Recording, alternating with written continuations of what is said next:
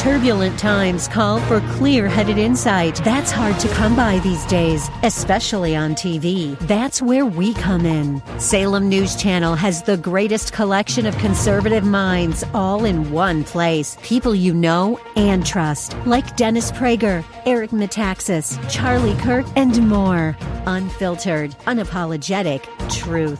Find what you're searching for at snc.tv and on Local Now, Channel 525.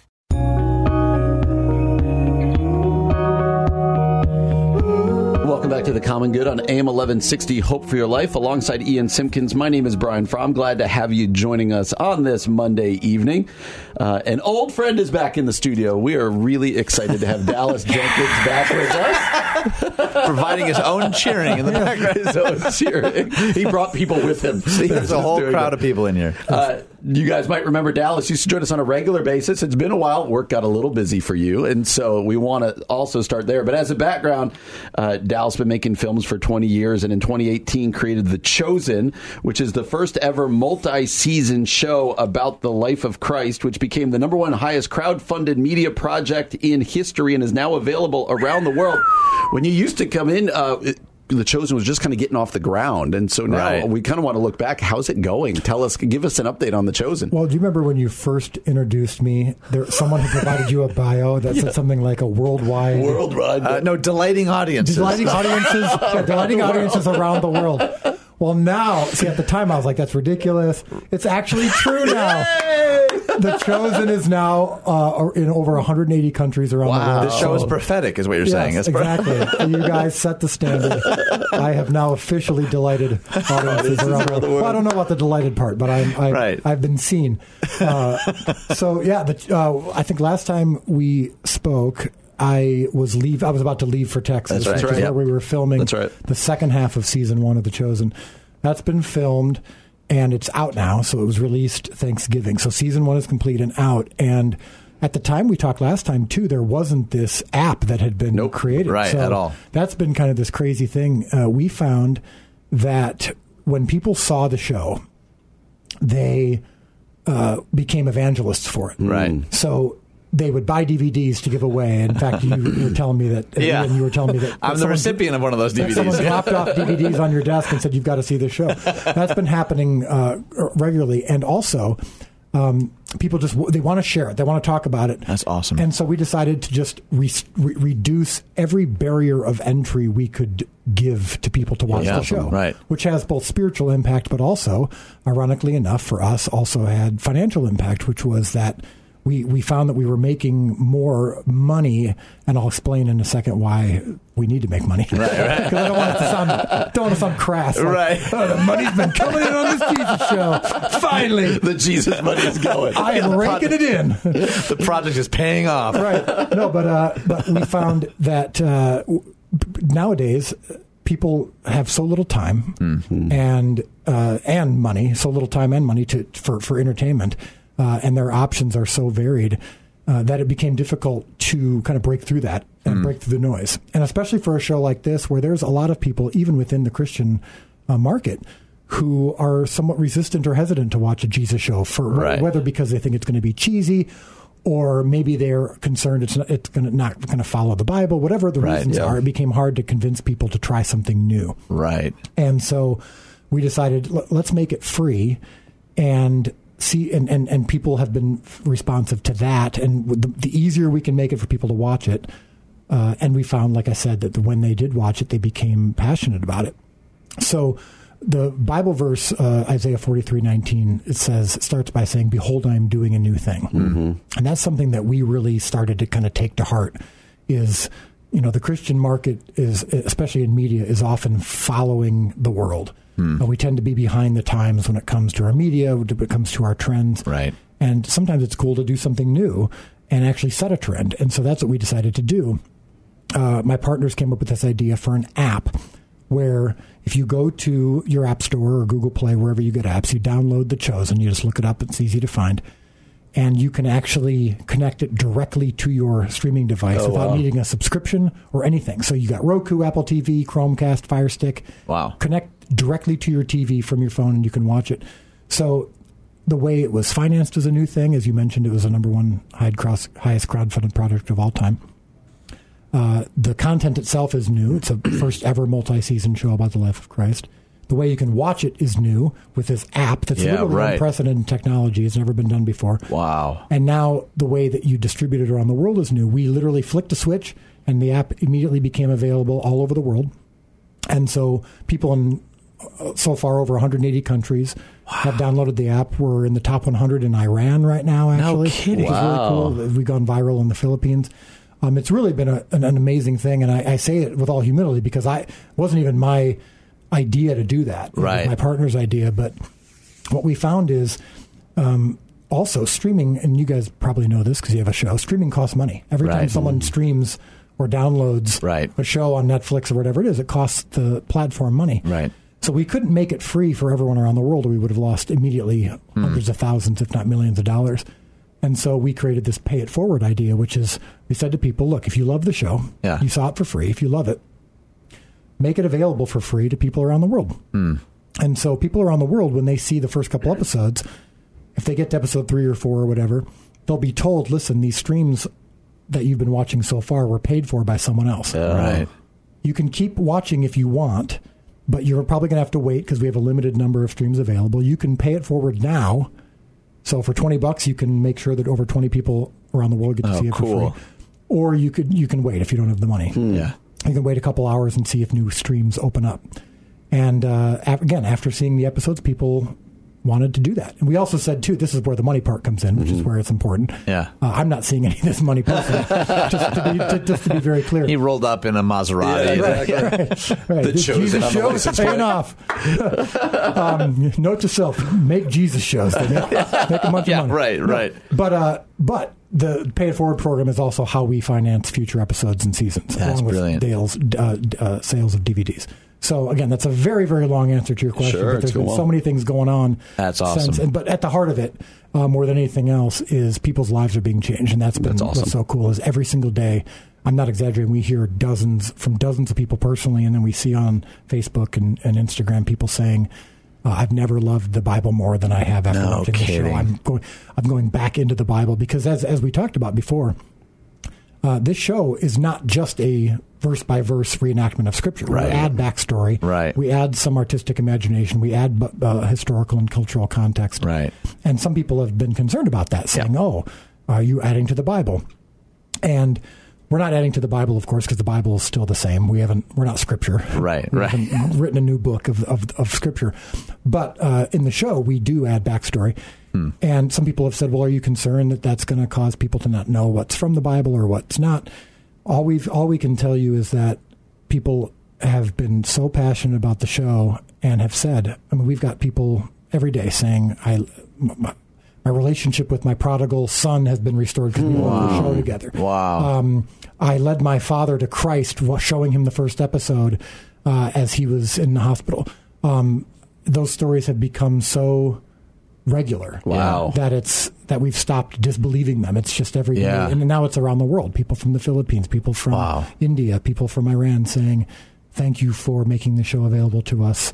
The Bible has come alive like never before. Awesome. And our relationship with God is stronger than ever before. So again, I'm sorry for taking up so much time. Thank you for sharing that. I feel like it's a train that I'm just lucky to be a passenger on. Well, it's been cool even anecdotally, because I've seen a lot of stuff in my own feed from people that are like, oh my gosh, has anyone seen this? Are you guys talking about and every time I'm like, yeah, I kind of know that guy. It's just, but it's a cool thing to see the lives personally, honestly, and to thank you for that I know who it's affecting and I know that they're legit. And I imagine when you get that feedback, you're like, is this story, is it inflated a little bit? Or and to know these are actually real stories and real people being affected by them is amazing. Yeah, it's just been really cool. And I think, like you said, in fact, I'm guessing that most of the listeners right now have not heard yet of the show because this isn't. It's not on Netflix. It's not. Doesn't have the money of a big, huge studio.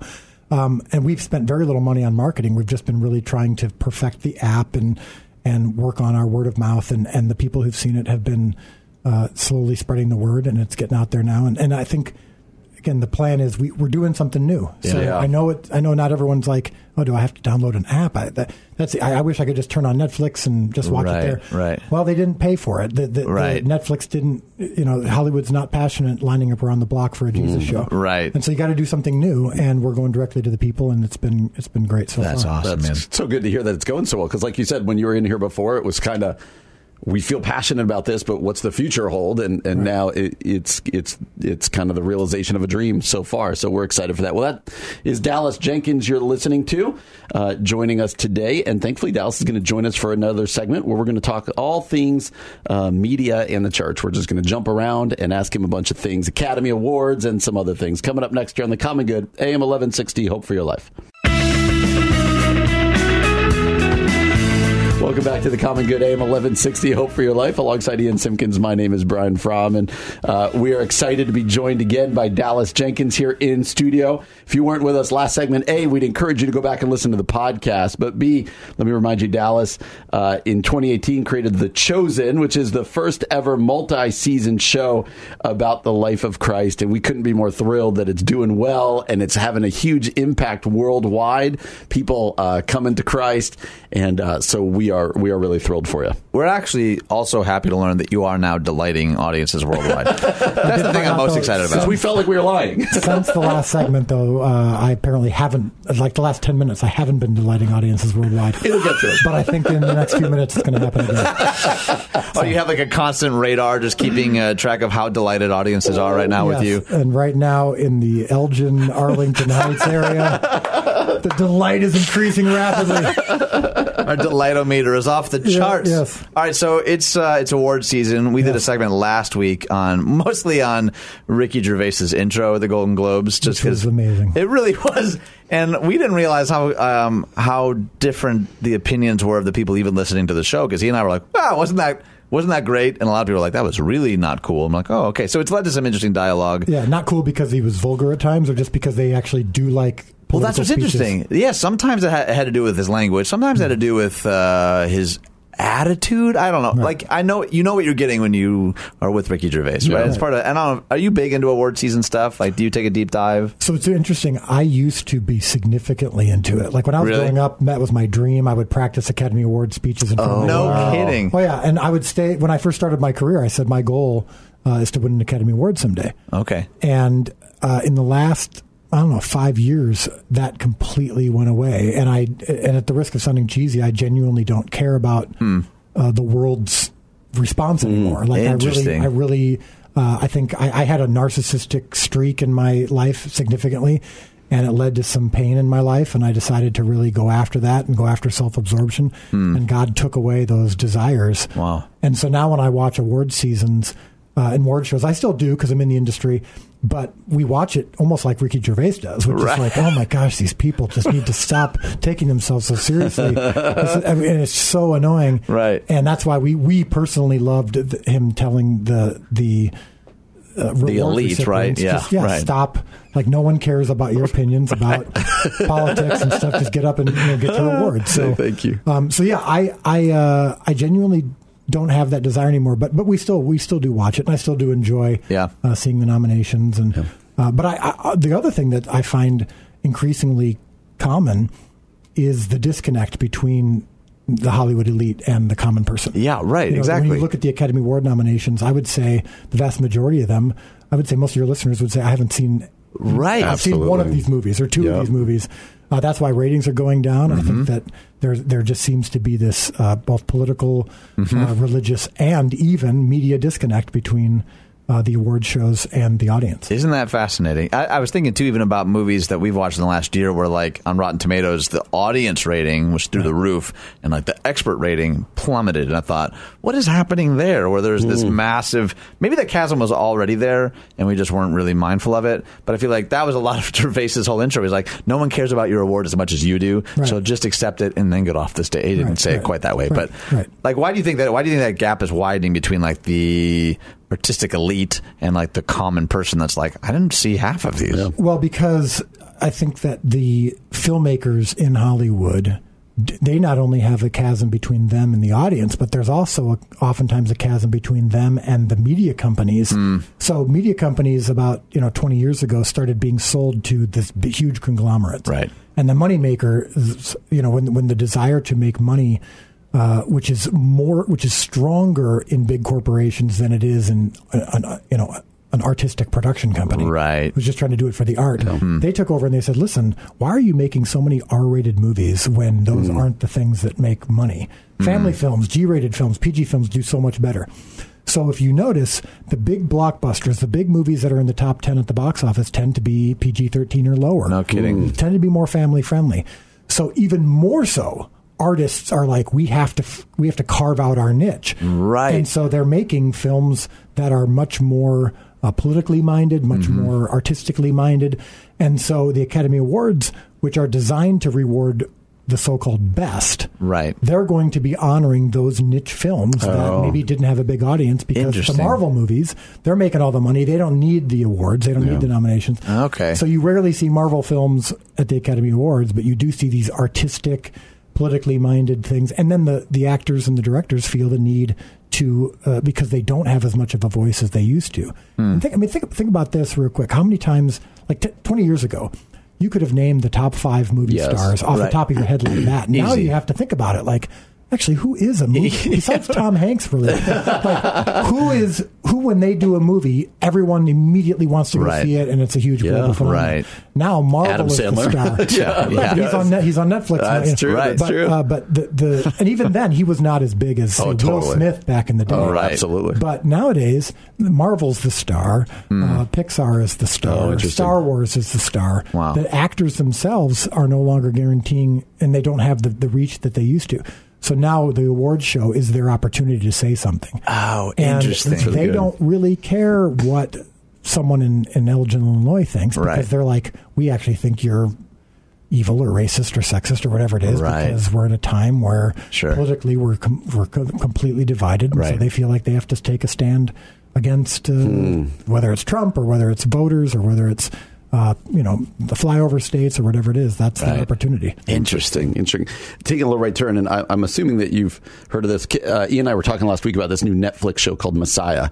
Of course. Yeah. And I don't feel like we had much to offer as we were reading about it. Curious your take on it, especially someone who is, we jokingly last said that you made a Jesus show, but one about the Bible, one very close. Talk to us about this Netflix show, The Messiah. Yeah, so when it started to get attention, a lot of Chosen fans were saying, kind of differentiating us from Messiah and saying, "Oh, really? Netflix is doing these awful Jesus shows," because there was that show that came out of Brazil portraying Jesus as gay. That's right. It was actually banned, right? Right, just recently. Yeah. Yep. And then there's this Messiah show, and they're like, "We're canceling our Netflix subscriptions because they're anti-Jesus. Let's go to The Chosen. Let's support The Chosen," which I was like, well, that's nice. However, I was also saying, listen, Messiah is actually made by Mark Burnett and Norma Downey, who are believers and who did the Bible show a couple of years ago. Yep. On the surface, it turns people off, or at least Christians off, because it seems like they're kind of marketing this concept of a bad Jesus. Mm. I have not actually seen the show yet. I know a lot about it, but I haven't seen it, so I want to make that clear. However, it is not a statement against Jesus or anything like that. It is a show that is attempting to do something unique, do something interesting about what would happen if a modern-day Messiah-type figure came along. And would we recognize him as the Messiah or as the Antichrist? Could we tell the difference? And I think it positions some really interesting questions. It's not a show for kids. It's not a family-friendly show. There's some language and violence and whatnot. But I'm not quite as anti as some people are on the service. I think sometimes we need to read up a little bit more on it and say, oh, maybe they're trying to do something interesting, because it's not a bad premise per se. And I think the filmmakers, Mark and Roma, aren't necessarily people who've... I think they are people who've earned a little bit of some patience. From the Christian community, some benefit of the doubt. Okay, maybe they're trying to do something interesting, and sometimes new can be scary. Yes, right. But I don't think they're being blasphemous or anything like that. Now, the characters in the show might be blasphemous. Sure, right. But we don't know. That doesn't necessarily mean that the show itself is. That's good coaching, man. All right, so in the minute we have left, what's in the future for Dallas Jenkins? Well, I do plan to continue to delight audiences. That's number one, of course. We worked that in 4 times. That's impressive. Yeah. It is. It is. Well, hopefully I'll be back about once a month on the show to talk about media. We love that. Pop culture. But this year, hopefully, we're going to be going into season 2. We're writing it right now. Awesome. As people continue to watch the show, I do hope that people will check out. We talked about doing something new. The Chosen is a new thing, and the way you watch it is new. If you go to the App Store or Google Play, just download the Chosen app. We're easy to find. And you don't have to watch it on your phone. You can actually connect it directly to your streaming devices. That's awesome. And it's free. So hopefully that will continue to grow, which will allow us to do season 2 and future seasons. And we really do want this show to impact the world. And that's really what my life is entailing. Yeah, I love it, man. Besides my family is trying to tell the stories of Christ to all around the world. It's awesome. Well, Dallas, thanks so much for joining us, and we're excited you're going to be coming back, delighting the common good audience on a monthly basis. So thanks for doing this. You've been listening to Dallas Jenkins. For Ian Simpkins, I'm Brian Fromm. You're listening to The Common Good, AM 1160, Hope for Your Life.